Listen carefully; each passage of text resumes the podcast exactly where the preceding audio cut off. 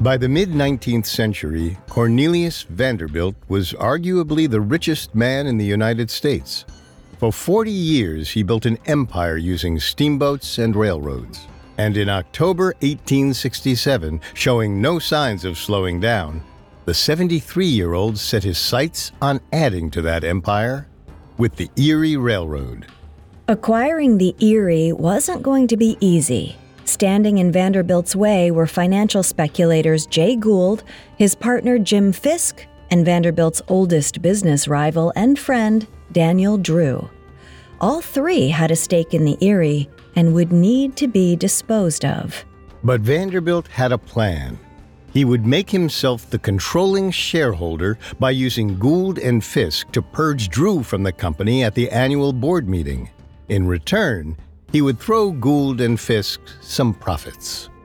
But on the evening of October 6th, two days before the purge was to take place, Vanderbilt received an unexpected guest at his Manhattan house Daniel Drew. In tears, Drew threw himself at the mercy of Vanderbilt. He had learned of Vanderbilt's plan and begged to be spared. Either out of sympathy for his old friend or in a calculating ploy to keep Drew under his thumb, Vanderbilt relented. Little did Vanderbilt realize the sniveling Drew was about to betray him with Gould and Fisk. In the process, he threatened to finally bring Vanderbilt's empire to its knees.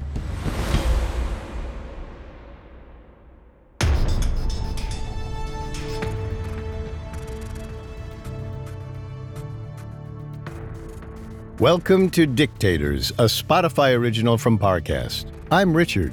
And I'm Kate. You can find all episodes of Dictators and all other Spotify originals from Parcast for free on Spotify. This season, we're exploring the lives of American robber barons of the Gilded Age. Unlike most traditional dictators, these tyrants wielded capitalist power to control the lives of the working class, generating personal wealth like never before. Today, we're exploring the life of Cornelius Vanderbilt, the first great tycoon of the Gilded Age. Thanks to his empire of steamboats and railroads, Vanderbilt became one of the wealthiest men of his era. With that wealth came power, enough power to either drive America to financial ruin or save it, all according to his whim. We'll have all that and more coming up. Stay with us. In this ad for the Mobil 1 brand, I have 30 seconds to remind you about your first time driving. Remember the feeling, the freedom, how the world felt bigger and smaller at the same time? Because you were in the driver's seat. The truth is, driving never changed. You did. You got a job, a phone, and then a phone that was also a computer with emails that could find you anywhere, and then you were trapped. But here's the good news it's never too late to break free. Mobil 1, for the love of driving. Visit loveofdriving.us slash radio to learn more. Hey, it's Ryan Reynolds, and I'm here with Keith, co star of my upcoming film, If, only in theaters, May 17th. Do you want to tell people the big news? All right, I'll do it. Sign up now and you'll get unlimited for $15 a month in six months of Paramount Plus Essential Plan on us. Mintmobile.com slash switch. Upfront payment of $45 equivalent to $15 per month. Unlimited over 40 gigabytes per month. Face lower speeds. Videos at 480p. Active Mint customers by 531.24 get six months of Paramount Plus Essential Plan. Auto renews after six months. Offer ends May 31st, 2024. Separate Paramount Plus registration required. Terms and conditions apply if rated PG. If you went on a road trip and you didn't stop for a Big Mac or drop a crispy fry between the car seats or use your McDonald's bag as a placemat, then that wasn't a road trip. It was just a really long drive. Ba-da-ba-ba-ba. At participating McDonald's.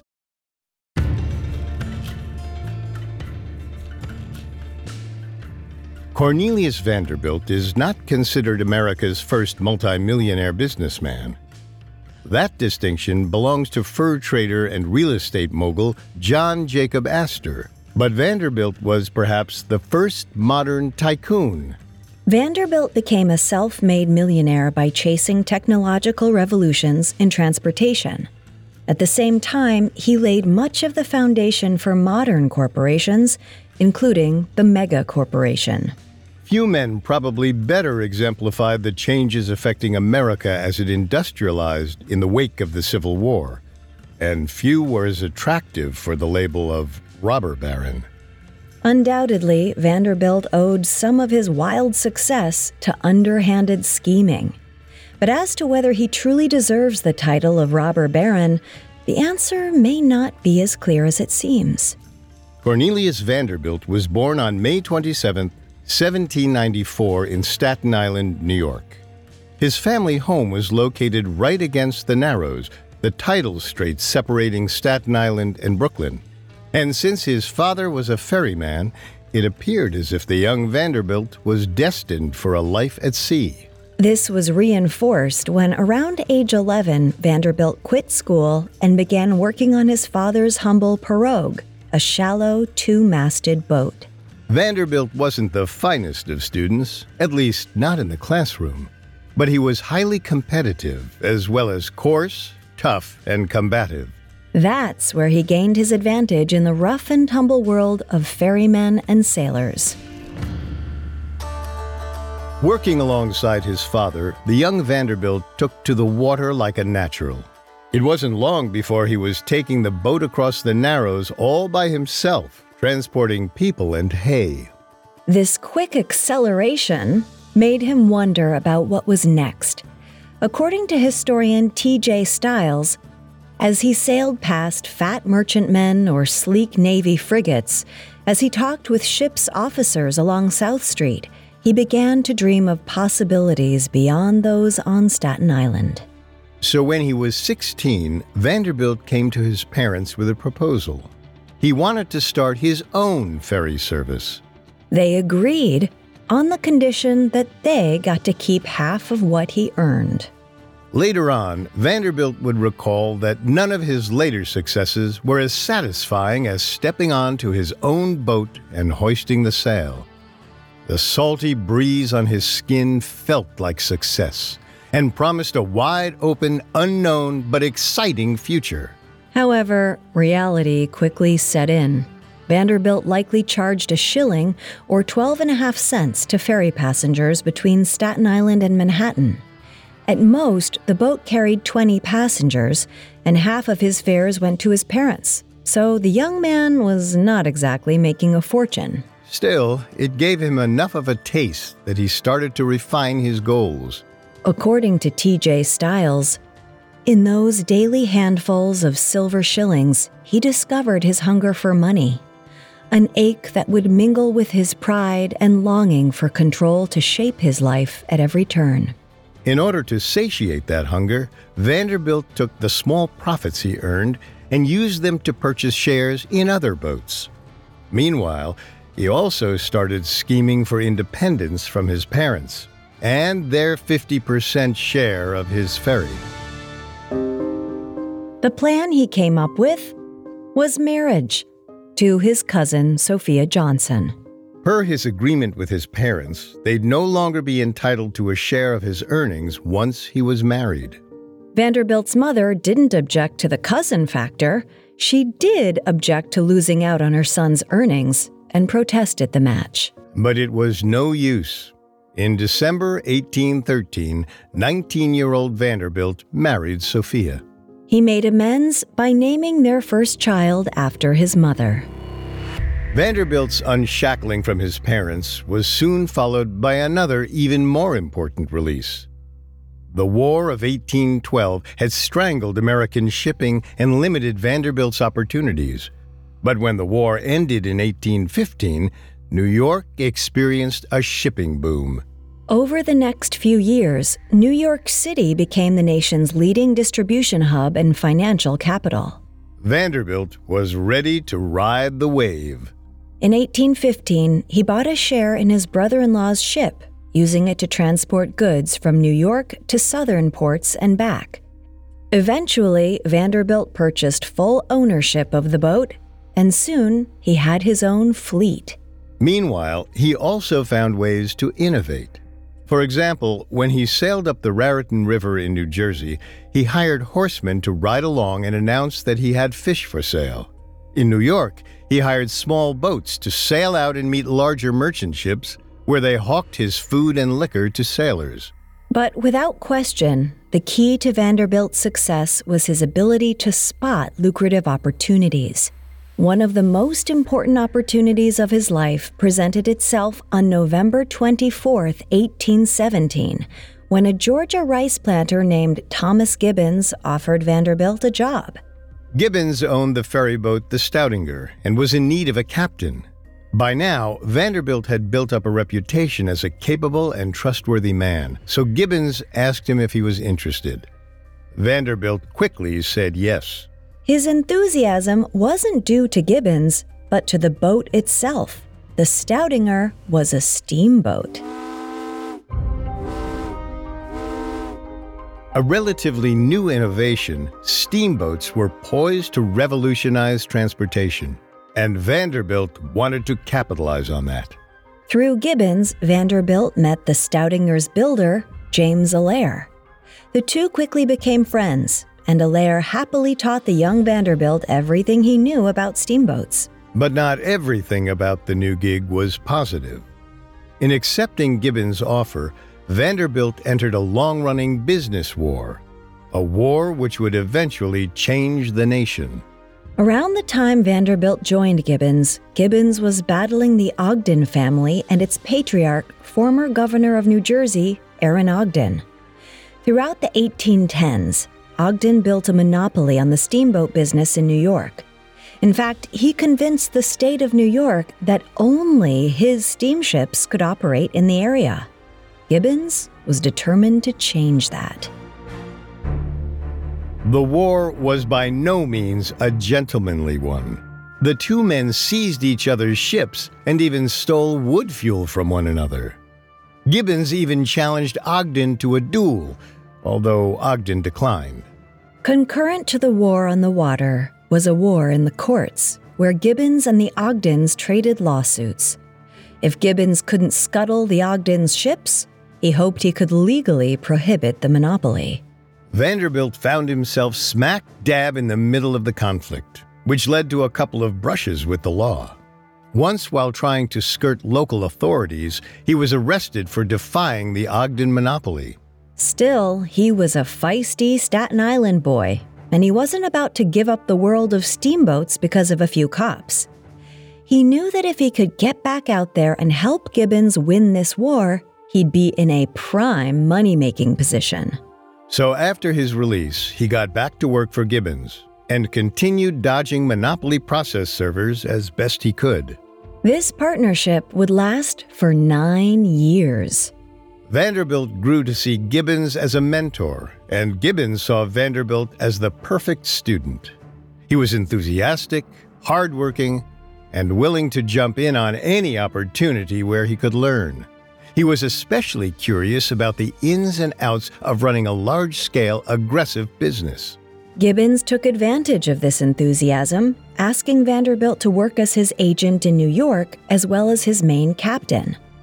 Vanderbilt threw himself into the job, which allowed him to rub elbows with successful lawyers and gain a better understanding of the world beyond the docks and the river. Unfortunately, though, waging a war costs money.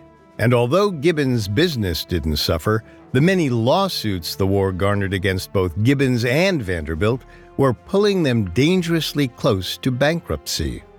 Luckily for Gibbons and Vanderbilt, though, one of their lawsuits against the Ogdens was about to reach the highest court in the land.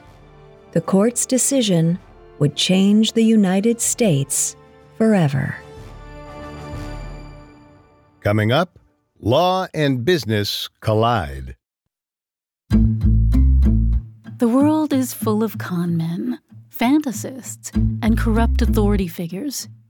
There are respected spiritual leaders who ask way too much of their followers, global companies with unexpected motives, and governments that value profit over all else.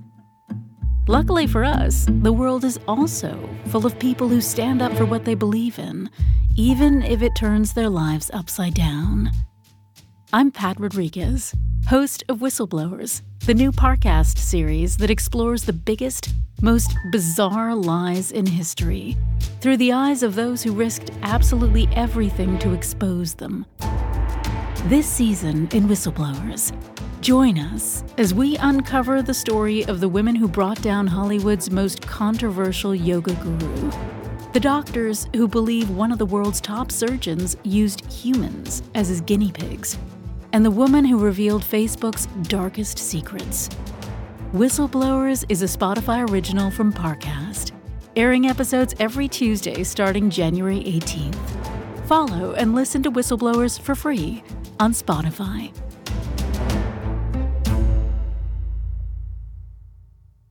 In this ad for the Mobil 1 brand, I have 30 seconds to remind you about your first time driving. Remember the feeling, the freedom, how the world felt bigger and smaller at the same time? Because you were in the driver's seat. The truth is, driving never changed. You did. You got a job, a phone, and then a phone that was also a computer with emails that could find you anywhere, and then you were trapped. But here's the good news it's never too late to break free. Mobil 1 for the love of driving. Visit loveofdriving.us slash radio to learn more. Now back to the story. Starting in 1817, 23 year old Cornelius Vanderbilt began a partnership with wealthy Georgian planter Thomas Gibbons. Together, they waged war against the Ogden family's steamboat monopoly in the waters around New York City.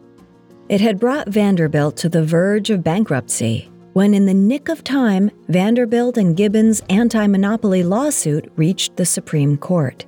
Gibbons versus Ogden would decide whether or not the monopoly was legal. In the process, it would determine Cornelius Vanderbilt's future. And of course, it would finally end the questions around a major national issue whether or not the U.S. Congress had the power to regulate interstate navigation. Gibbons' argument was that the New York State Legislature's exclusive licensing agreement with Ogden, aka the monopoly, violated Congress's authority. Finally, on March 2, 1824, as the nation waited with bated breath, the Supreme Court announced its decision. Congress did have the power to regulate navigation. In effect, this ended the steamboat monopoly and handed a resounding victory to Gibbons and Vanderbilt. More importantly, it unshackled capitalism and, as historian H.W. Brands writes, liberated it from most attempts by the states to rein it in. Gibbons and Vanderbilt were thrilled to best their rivals, but the glow of victory was short lived. In 1826, Thomas Gibbons succumbed to his poor health and passed away. Vanderbilt had officially lost his mentor. But he was not about to let all the lessons Gibbons taught him slip by the wayside. The Supreme Court decision led to a frenzy of steamboat construction. Vanderbilt was at the forefront of the boom, constructing even larger, faster, and more opulent vessels. The fleet of boats plying the Hudson River inspired Vanderbilt's sobriquet, the Commodore. For the next few years, Vanderbilt seized the reins of the steamboat shipping industry in New York. His knack for cutting prices without ignoring quality forced many of his competitors out of business. Before long, he was one of the industry's leading men. In fact, by the early 1830s, there was only one man who could seriously compete with Vanderbilt on the Hudson. His name was Daniel Drew. And even before tangling with Vanderbilt in New York, Drew had a reputation as a shady wheeler dealer. Originally, Drew worked as a cattle drover. Allegedly, just before bringing his cattle to market, Drew would prevent them from drinking. Then, upon arrival, the parched animals would immediately drink heavily, thus raising their weight, just before they were sold by the pound. The tale might be apocryphal, but after meeting Drew, people believed it was true. As Vanderbilt watched this scheming competitor put his first steamboats on the river, he told him bluntly, You have no business in this trade. You don't understand it, and you can't succeed. But Drew turned out to be a more formidable foe than Vanderbilt had anticipated. By 1832, the Commodore and Drew were at war. And unlike the last war Vanderbilt was a part of, this one consisted primarily of price cutting. Each man sought to underbid the other. Passengers were probably thrilled to see the fare across the Hudson drop to a mere 12 and a half cents. But for Vanderbilt and Drew, The competition was threatening to ruin both of them. Ultimately, Vanderbilt proved the more steely opponent, or at least the one with deeper pockets. After taking on $10,000 of debt, Drew agreed to sell his vessel to Vanderbilt in order to pay it off. Vanderbilt had won. He now unofficially owned the waterways around New York. Oddly, the bitter competition that got him there actually sparked up something of a friendship. According to journalist Michael Hiltzik, Vanderbilt saw in Drew a man who had risen like himself from modest circumstances and a crude upbringing to command a fortune. The relationship wasn't entirely warm. In fact, the best way to describe it is probably they were frenemies. Still, one frenemy wasn't about to stop Vanderbilt from continuing his meteoric rise. By 1834, 40 year old Vanderbilt owned a fleet of 20 ships and was worth about $500,000, about 16 million in 2021 dollars. All thanks to his vision for the future of transportation, which he knew was based in steamships. Or at least had been. He wasn't about to abandon steamships, but now he saw another player entering the game too the railroad. Vanderbilt's first encounter with locomotives was disastrous. On November 8, 1833, Vanderbilt took a trip on the Camden and Amboy Railroad to see if trains were a worthwhile investment. While on one of their trains, all of a sudden the lead car broke an axle and derailed. Vanderbilt suffered torn and bruised knees, some fractured ribs, and a punctured lung. Afterwards, he was bedridden for a month. It would be completely understandable if Vanderbilt never wanted to go near a train again. Yet four years later, he was ready to invest in the new form of transport. Even a near death experience couldn't deter Vanderbilt from the profit potential he saw in railroads. In fact, it wasn't just himself he was willing to put at risk for a profit. As the years went on, his business practices were growing more aggressive than ever when it came to steamships and rail. For example, in 1853, Vanderbilt attempted to sell some of his California steamships to a group of investors. However, when the investors tried to break the terms in order to avoid paying Vanderbilt, Vanderbilt sought revenge.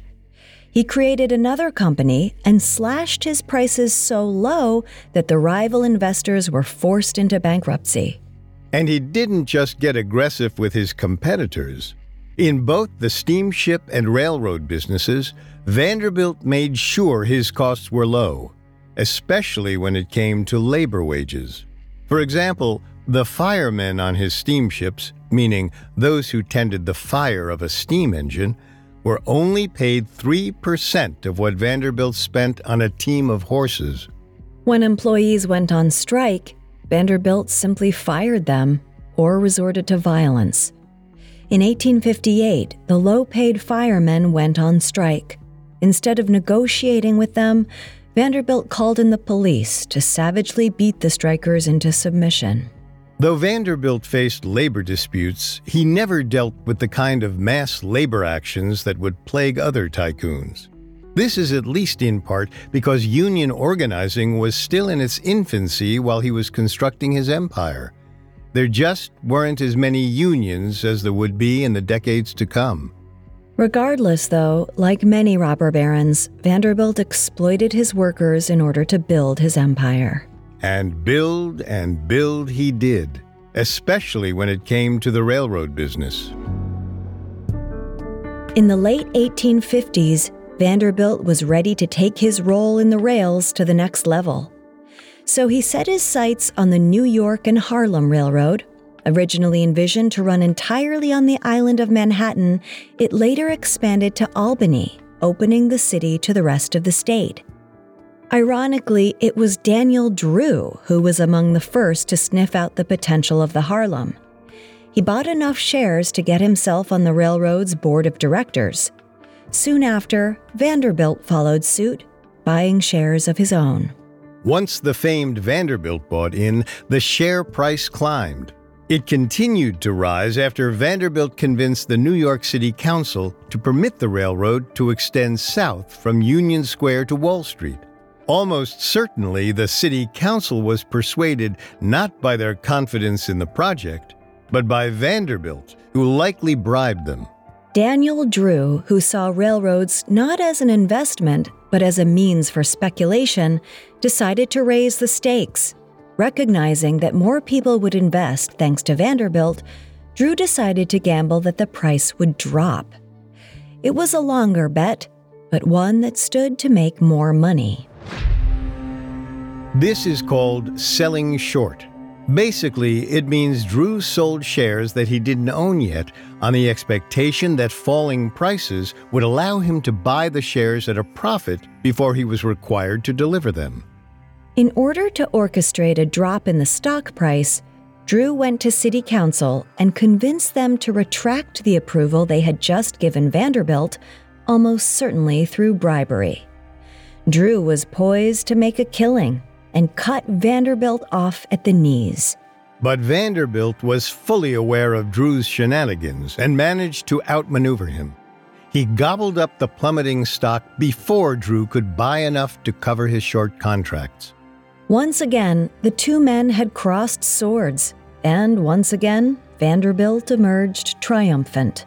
With huge financial losses threatening his livelihood, Drew prostrated himself before Vanderbilt, who agreed to bail him out with a private settlement. Drew had intended to do nothing more than plunder the Harlem. Vanderbilt, on the other hand, turned it into a thriving business. He invested in new track, engines, and cars and in the end, even Vanderbilt's critics praised the newfound efficiency of his line. By the mid 1860s, Vanderbilt dominated New York State's railroads. After acquiring the Harlem, he bought the Hudson River Railroad and then the New York Central. But it wasn't enough. He still hungered for more. The next prize he sought was the Erie Railroad, which would grant Vanderbilt access to Chicago. At stake was, in the words of contemporary historian Charles F. Adams Jr., the traffic of a continent. But actually acquiring the railroad would be no easy feat. According to H.W. Brands, the Erie was an elusive target, having earned a reputation as the Scarlet Woman of Wall Street for being bought and sold so promiscuously. As such, Vanderbilt wasn't the only one interested in controlling the Erie. Also out for the railroad was infamous financial speculator Jay Gould and his partner Jim Fisk Jr. Gould was the quiet, sinister strategist. Fisk, meanwhile, was the brash, flamboyant muscle. Together, they were a force to be reckoned with. But they weren't alone. Teaming up with Gould and Fisk was none other than Daniel Drew, Vanderbilt's longtime frenemy. This epic matchup, Vanderbilt versus Drew Gould and Fisk, would soon be christened the Erie War.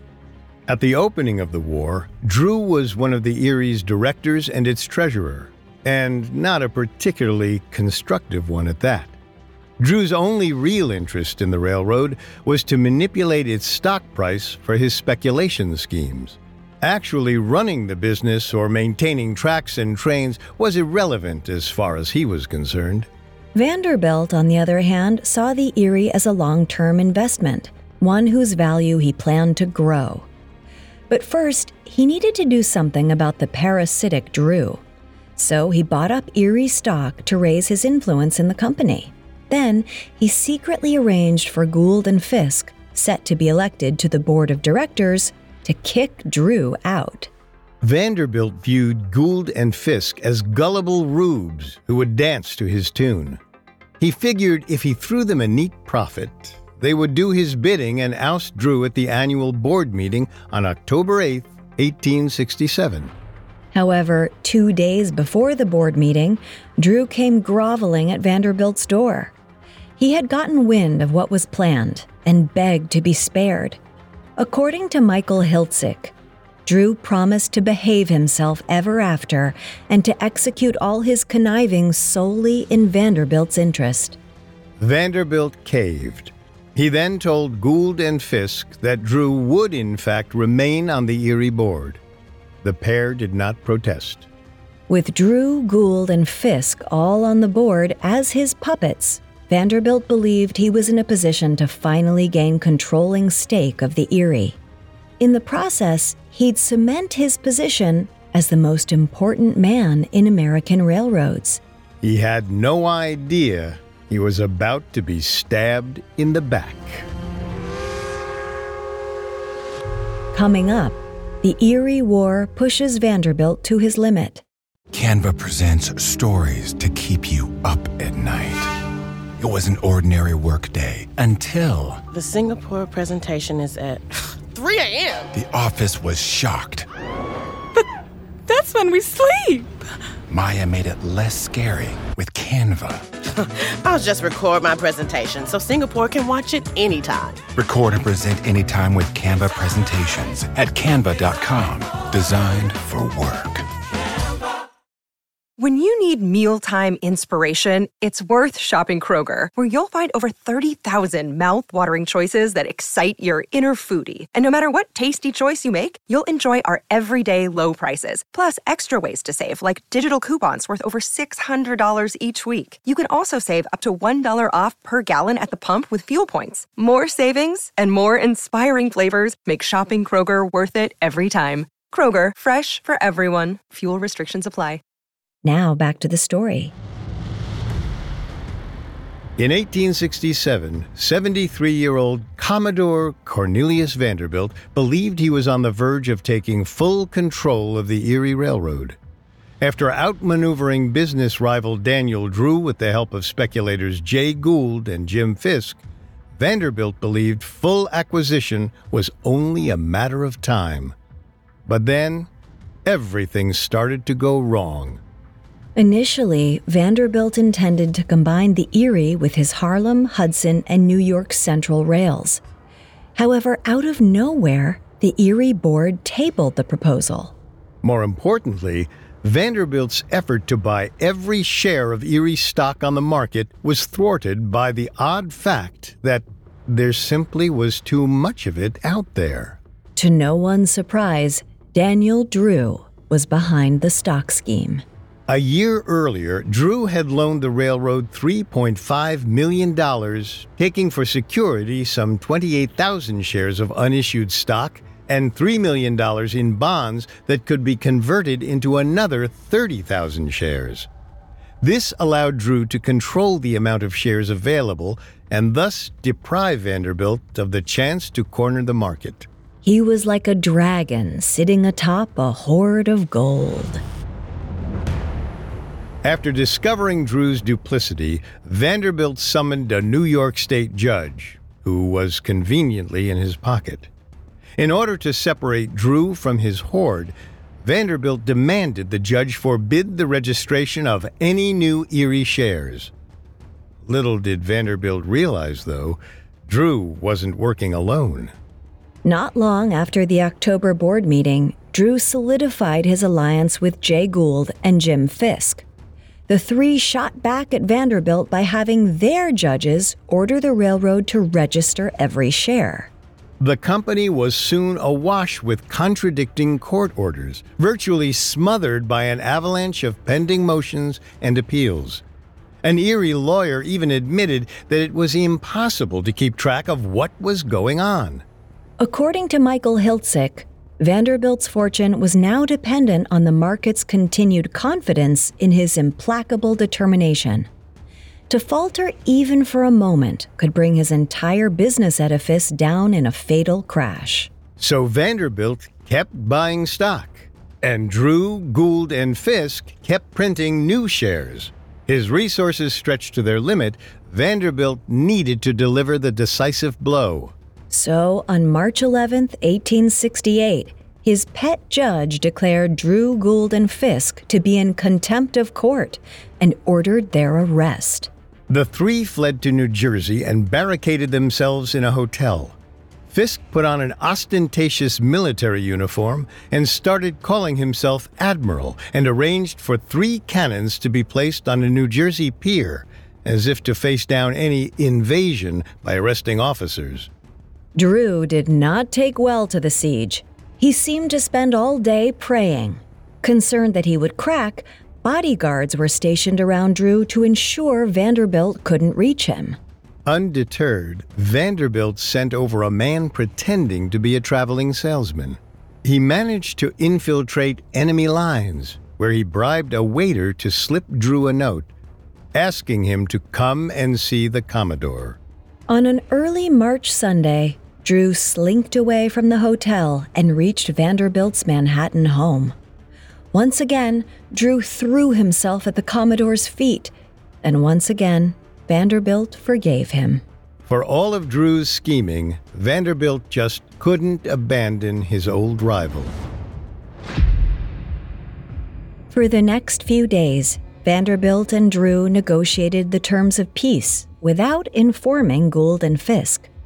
When Gould and Fisk realized something was amiss, they brazenly set out for the Commodore's home and demanded to be let in. Ultimately, the two parties settled on terms. According to TJ Stiles, the grand settlement was complex, and many of its details would elude contemporaries and historians alike. Meanwhile, though Drew had cracked, it was ultimately Vanderbilt who was forced to admit defeat. He couldn't buy out Gould's virtually endless supply of shares and corner the market, so he had little choice but to retreat. In essence, Vanderbilt sold back half of his 100,000 shares of the Erie for $4 million. But because the whole affair left a bitter taste in his mouth against the Erie, Vanderbilt sold his shares to Drew, and Drew sold them to Erie. The railroad also paid Vanderbilt another million dollars for an option on the other half of his shares. Later that July, Drew resigned from the Erie board, leaving Gould and Fisk in total control of the railroad. According to T.J. Stiles, the Erie War proved to be the most serious defeat of Vanderbilt's railroad career. More serious than the hundreds of thousands that slipped from his fingers was the humiliation he had suffered at the hands of the upstarts Fisk and Gould. At the end of the day, though, Vanderbilt's pride was hit far harder than his pocketbook. He was out perhaps $1.5 million as part of the Erie War reparations, leaving his empire with barely a dent. And what an empire it was. By January 1870, Vanderbilt's New York Central and Hudson River Railroad became one of the biggest corporations in American history.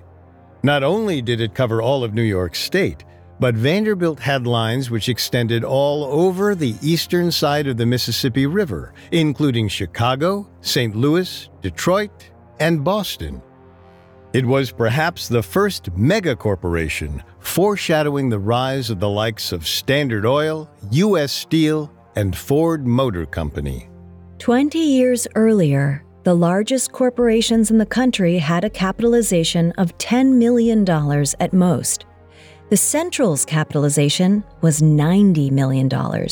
In August 1870, the Chicago Tribune called Vanderbilt probably the most powerful individual in America. But the Tribune wasn't just inspired to give Vanderbilt that title because of his wealth or even the size of his empire. In 1869, when America faced a massive economic crisis as a result of Jay Gould and Jim Fisk's manipulation of the gold market, Vanderbilt proved that he had the power to manipulate the entirety of the American economy, too. First, by helping to send America into its spiral. As the economy faltered, Vanderbilt tried to quietly offload shares of his Lakeshore Railway. By dumping the shares on a weak market, he helped contribute to the massive national panic. Which is when Vanderbilt realized the influence of his actions and decided to change course. Taking a loan from a British merchant bank, he bought back his Lakeshore shares at a reduced price and made a big show of purchasing shares in his own New York Central Railroad. The plots worked. He successfully halted the drop of his stock price and others like New York Central and staved off an even worse economic disaster. Vanderbilt had manipulated the nation's economy, mitigating a disaster he himself had helped produce.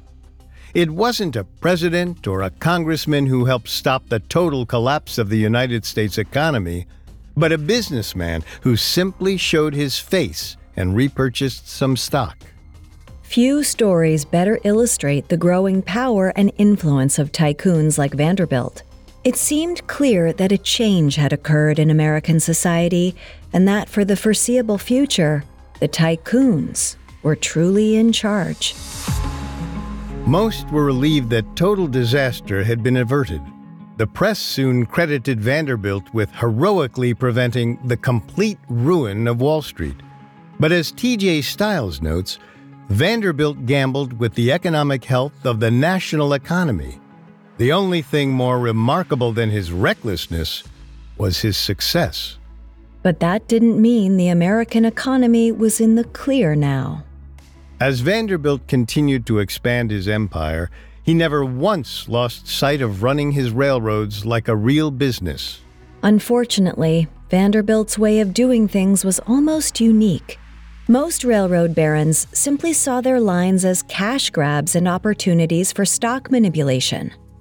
They ignored their superintendent's complaints about worn down rails or unsafe locomotives. Instead of fixing the lines and trains they already owned, barons like Gould and Fisk simply constructed more. By 1873, the railroad industry was bloated with overspeculation and consisted of too many lines and too few passengers.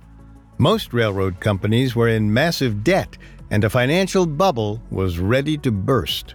Financial disaster was once again imminent. It came on September 18, 1873, when financial guru Jay Cooke announced that his bank was closing its doors. As a result, the stock market fell into a tailspin. The Panic of 1873 led to a six year economic depression. Of course, the financial downturn was likely caused by a great variety of factors, some human made, some not. But considering that roughly 80% of Wall Street was made up of railroad companies, it was easy to place blame squarely on the railroads. That's certainly what Vanderbilt did. He told the New York Herald People undertake to do about four times as much business as they can legitimately undertake. There are many worthless railroads started in this country without any means to carry them through. Building railroads from nowhere to nowhere at public expense is not a legitimate undertaking.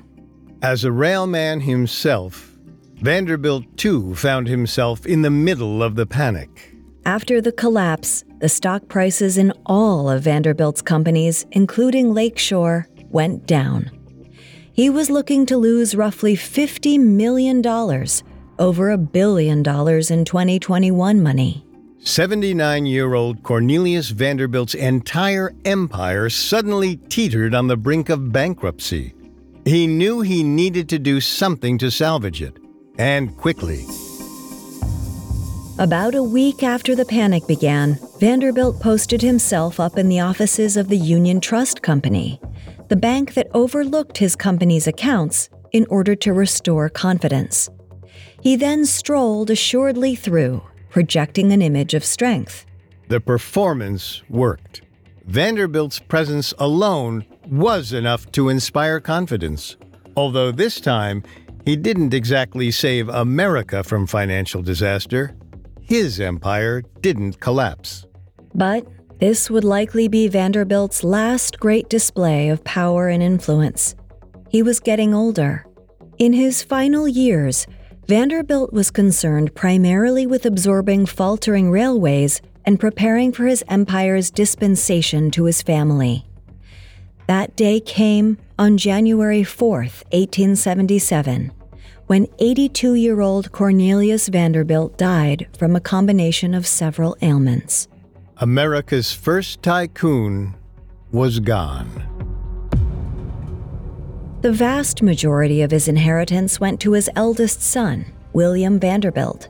Even today, it remains difficult to determine just how large that inheritance was, let alone how to translate it into today's money.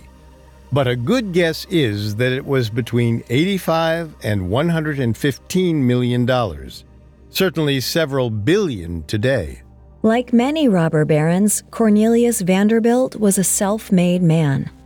Though he never intended to dominate transportation when he became a self employed ferryman, Cornelius's budding ambition practically dictated his desire to conquer industry after industry.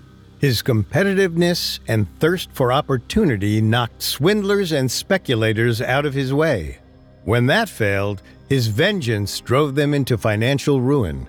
The day after the Commodore's death, the directors of his railroad companies released a joint statement, which read in part Beginning in a humble position, with apparently little scope of action and small promise of opportunity, he rose by his genius, his indomitable energy, and his clear forecast to the control of vast enterprises involving millions of property and connected with the interests of millions of people.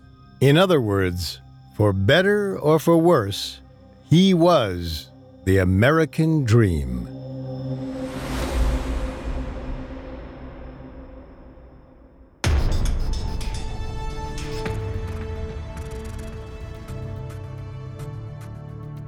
Thanks for listening to Dictators. For more information on Cornelius Vanderbilt, amongst the many sources we used, we found The First Tycoon The Epic Life of Cornelius Vanderbilt by T.J. Stiles and Iron Empires Robber Barons, Railroads, and the Making of Modern America by Michael Hiltzik to be particularly helpful to our research. You can find all episodes of Dictators and all other Spotify originals from Parcast for free on Spotify. We'll see you next time. Dictators is a Spotify original from Parcast. It is executive produced by Max Cutler, sound designed by Russell Nash, with production assistance by Ron Shapiro, Trent Williamson, Carly Madden, and Bruce Katovich. This episode of Dictators was written by Devin Hughes, with writing assistance by Joe Guerra and Nora Battelle, fact checking by Adriana Romero, and research by Bradley Klein. Dictators stars Kate Leonard and Richard Rossner.